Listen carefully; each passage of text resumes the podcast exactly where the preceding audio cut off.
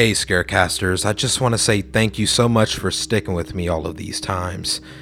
I had a pretty rough first two months of the year, and I want to apologize for not giving the proper heads up on this, which by now you all know I'm not good at, but for the last two months, a good portion of my life was spent on my regular day job. And what is it that I do? Well, I work in public accounting. So when I'm not scaring you all, I am working on Excel spreadsheets and looking at numbers almost all day. And during this time of the year, it was busy season, which means I had to work 60 to 80 hour work weeks, which meant little to no time for the Scarecast. Looking at a screen for that length of time would drive anyone crazy, so that's why I had more bedtime stories than longer episodes. Now, I can't lie, I really like doing shorter content, but I'm conflicted since I know a lot of you like longer episodes. So if you want to give me some sort of feedback on this, reach out to me via the Scarecast on Instagram or email mike at thescarecast.com. So I'll kick this episode off with a tale about a little greedy boy who is always up to no good, but his mischief will land him in much more trouble than he would ever suspect.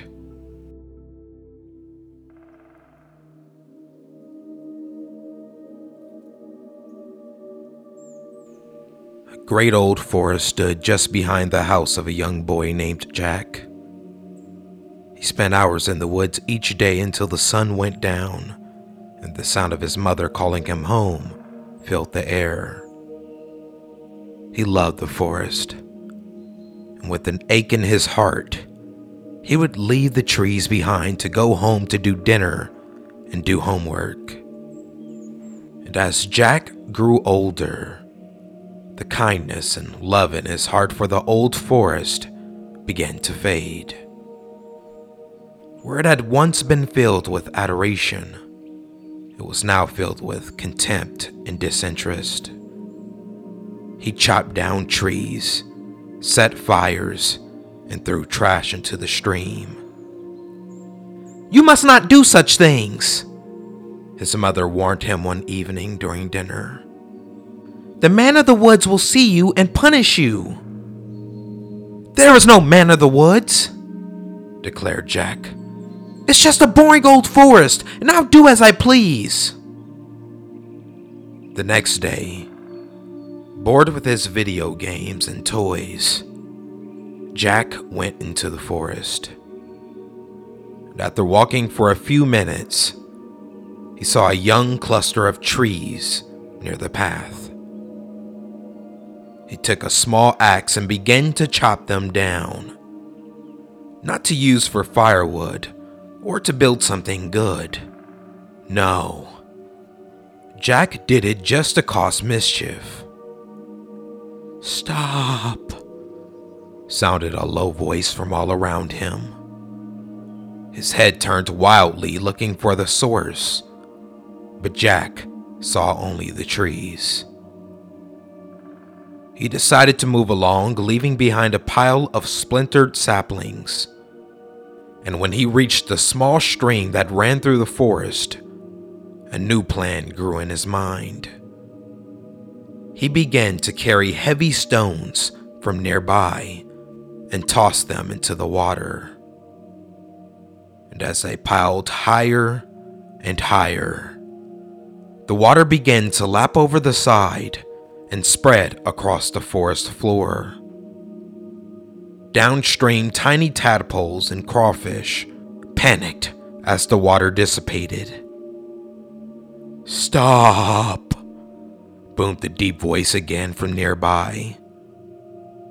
Jack searched the area, but saw no one. And for a moment, he considered returning to the house but decided that his imagination was running away with him. With the stream dammed and overflowing, he walked across the pile of rocks to the other side and continued deeper into the forest. And after a few minutes of walking, Jack found an abandoned campsite deep in the forest. A small stone fire pit sat in front of the weathered red tent, and he peered around searching for the owner. But it looked as though they were away. I'll just take a look inside, Jack whispered to himself, to see if there's anything good to take. His hand reached toward the tent flap when the ground began to rumble. Stop! Commanded the deep voice again. He tumbled backward and fell into his bottom. The ground beneath him was shaking, and fear filled his heart. And in a panic, he jumped from the ground and began backing away toward the stream. And before him, the tent slowly lifted into the air. A huge man with skin dotted with bark and rocks pushed himself off the ground. The tent fell over his back like a red shawl. Large, muscled arms stretched high above the trees as the giant shook the debris from his body. You are a cruel little boy, said the giant, two black eyes gazing down at him. You must be punished. The giant lowered a hand toward Jack, but the little boy darted back toward the stream. Jack could feel the earth shake behind him as he stumbled across the rock dam. The ground quaked as he passed by the pile of splintered saplings. He felt the rumbles as he darted into his house and slammed the door. Upstairs, he hid beneath his blankets. Breathing heavily, he could tell the rumbling had stopped. He was finally safe from the man in the forest. Feeling relieved, Jack drifted off to sleep. But his dreams were filled with those big black eyes. The next morning, Jack sat down at the breakfast table. His mother had fixed all of his favorite things and he ate them greedily, forgetting the terrible thing that he had seen the day before. He was just finishing his food when his mother beckoned him to the window. Hey, baby, you need to clean up your things, okay? She said kindly. You've left a mess in the backyard. Could you please get it? She pointed through the glass, and Jack followed her finger. His eyes filled with tears, and his heart filled with dread. He began to weep. Sitting in their backyard, just at the tree line, was a weathered red tent and a small fire pit.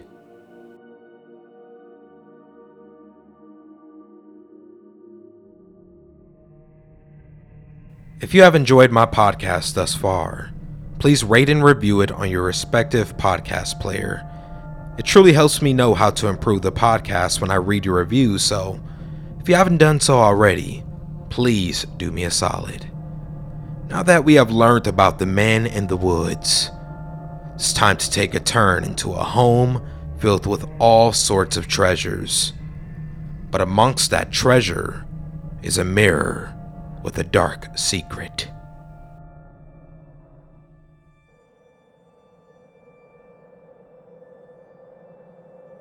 Abigail and her parents moved into an old house on an old street in an old town. The paint was flaking away into the yard. All of the window shutters dangled loosely from the frames. Vines crept up the side of the house, and it scared her, but her parents said it was for the best. Their apartment had been very small, and Abigail had to share a bedroom with her two younger sisters.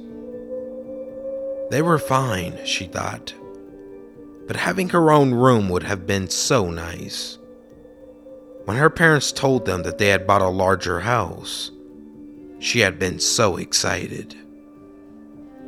It took just a few days to get adjusted, but Abigail was surprised at how quickly she began to like the house. It was so large.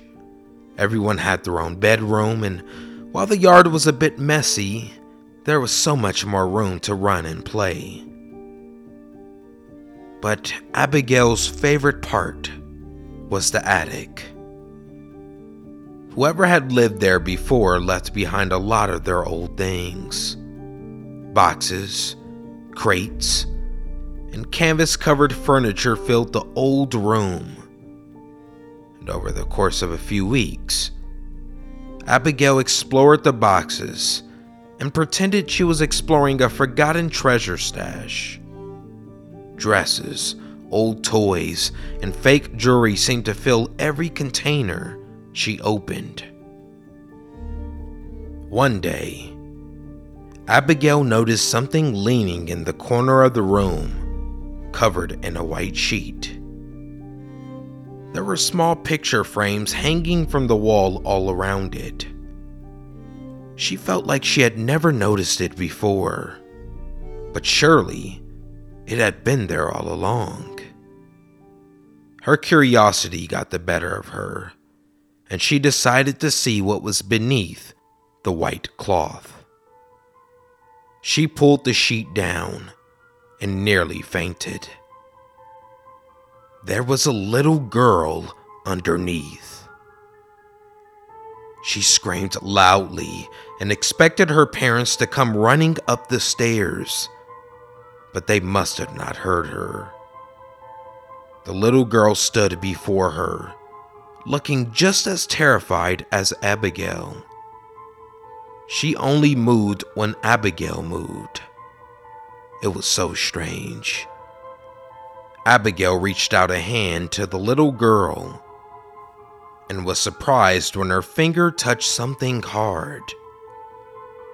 She stifled a laugh as the little girl in front of her began to smile. She felt so silly.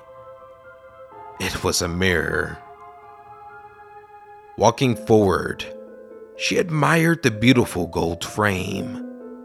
Pulling her sleeve over her hand, she wiped away years' worth of dust and looked at herself.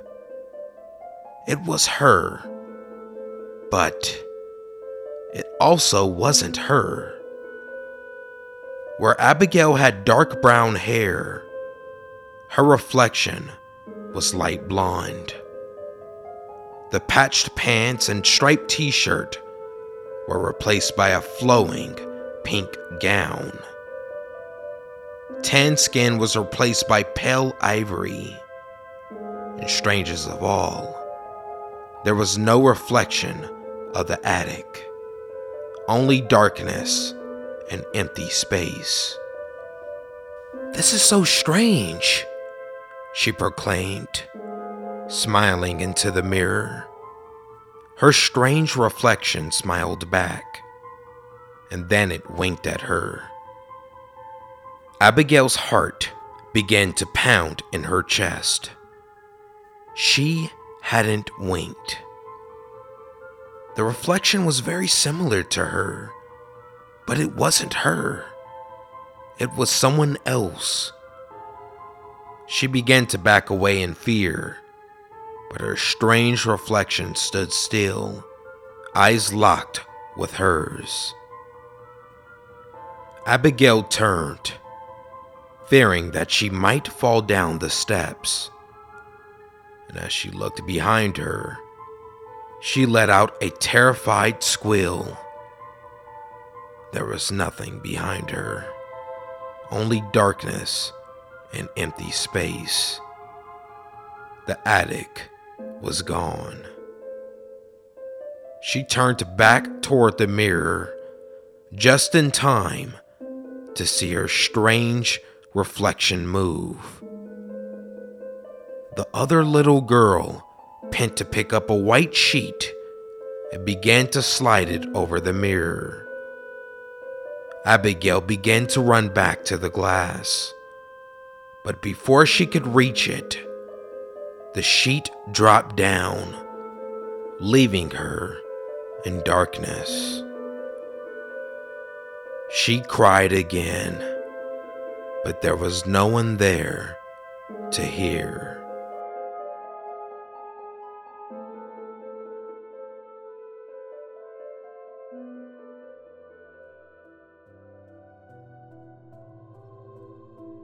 Now, if you haven't learned from that first story, there's a lot of strange things that come from underneath the soil of the grounds. The unknown, the little we know about what's under the thick layer of crust, or the undiscovered treasures that could be in your very own backyard. But a graveyard? You're just asking for trouble now.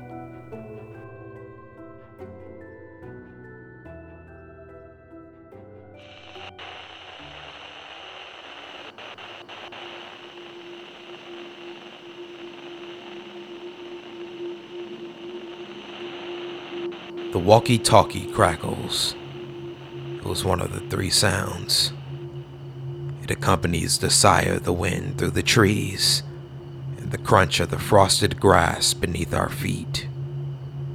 Anders, please, maybe we should just go back, Emily mutters to me, fidgeting with her jacket as we pass through the tree line and approach the graveyard ahead. Only the very tips of the dark iron gates can be seen through the winter's mist. How can we go back? I ask her, afraid, but frustrated with their cowardice. I mean, just listen. You hear it, right? You must do. I hold the device a little closer to her ear, and again comes that faint, distorted whisper snippets caught within the crackling. I'm drowned here. They thought I was dead. I can't get out. Please. Those are words, I tell her. Actual words. It might be a prank, sure, but I have to check. You go back if you want to. She bites her lip but says nothing further. She just tugs on the cords of her jacket and trudges on beside me. My heart beats faster as we pass through the gate. The silhouettes of gravestones stand like figures in the darkness, watching us pass. The walkie talkie crackles, then it cuts out just for a second. We stop, muscles tensed, breath held. And then the sound returns. Louder this time. Clearer. They buried me alive. Please. Get me out. Get me out. Help. A shiver passes across my body.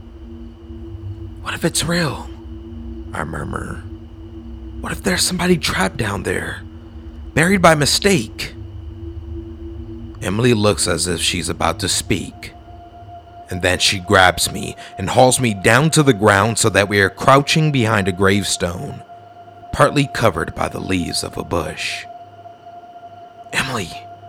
Emily! I begin. But she brings a finger up to my lips and grabs the walkie talkie switching it off. My ears prick up at the sound of footsteps crunching through the grass, and she beckons me closer and whispers into my ear. There's someone else here. Look over there. She points through the darkness, and I squint, watching as a silhouette emerges from the mist in the near distance. The air clears a little, and we watch as a man trudges across the graveyard. I hear that crackling sound again and glance automatically down to the walkie talkie in Emily's hand. But it doesn't come from ours. The man, it seems, has one of his own. He mutters to himself as he trudges up the side of the hill, his breath clouds in the cold. He hasn't seen us. He brings his device up to his mouth and presses the button on the side. Hello? He asks, his voice deep. Where are you? I'm trying to find you, but I don't know where you are. Do you need assistance? He releases the button on the side of the walkie talkie, and it crackles back in response. Help! It says, Please help me.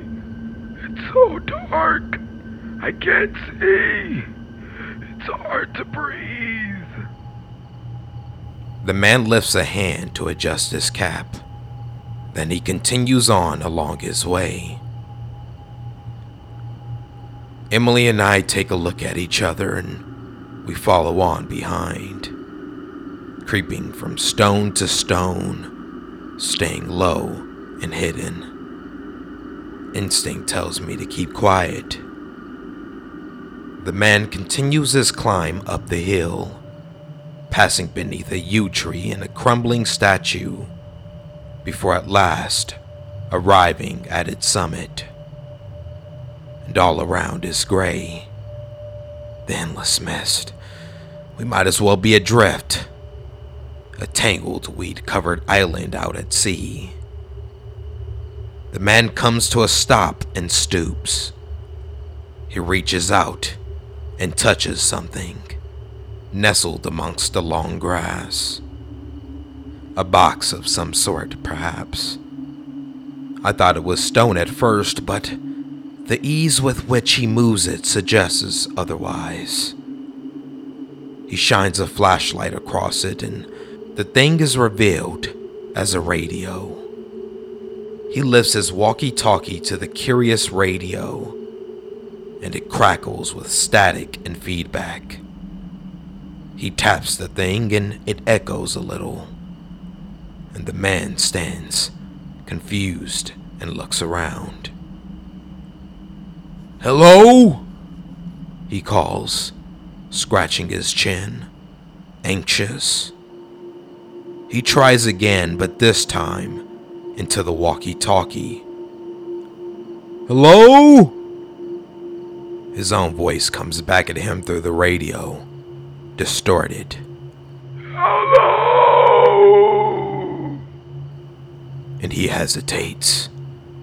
And in the very next second, the ground beside him splits open. The earth and the dirt and the grass unfold before our eyes, and I feel a sharp, cold chill shiver up the length of my spine. Emily grips my hand, but I, I don't even feel it.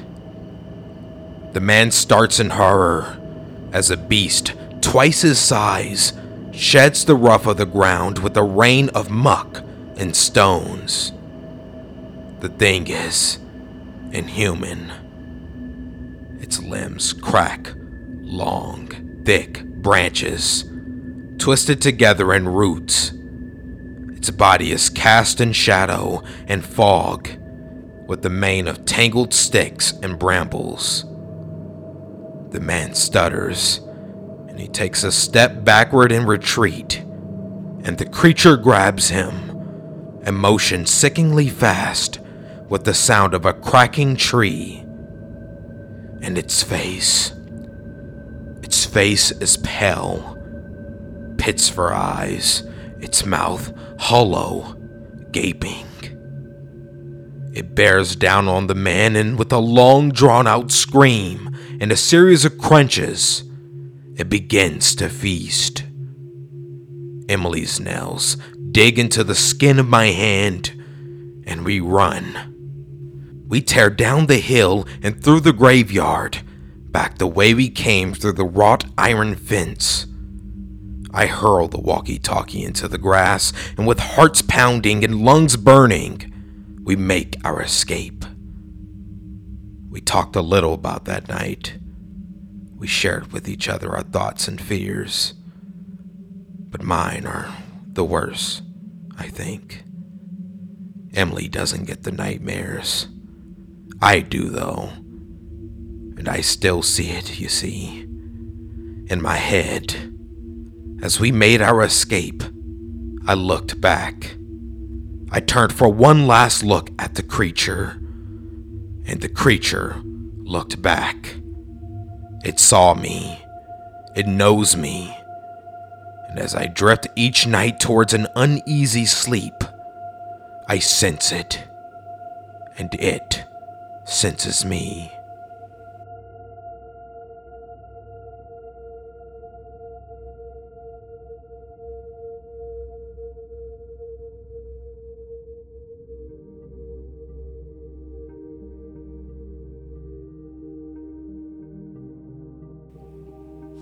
Thanks for listening to today's episode.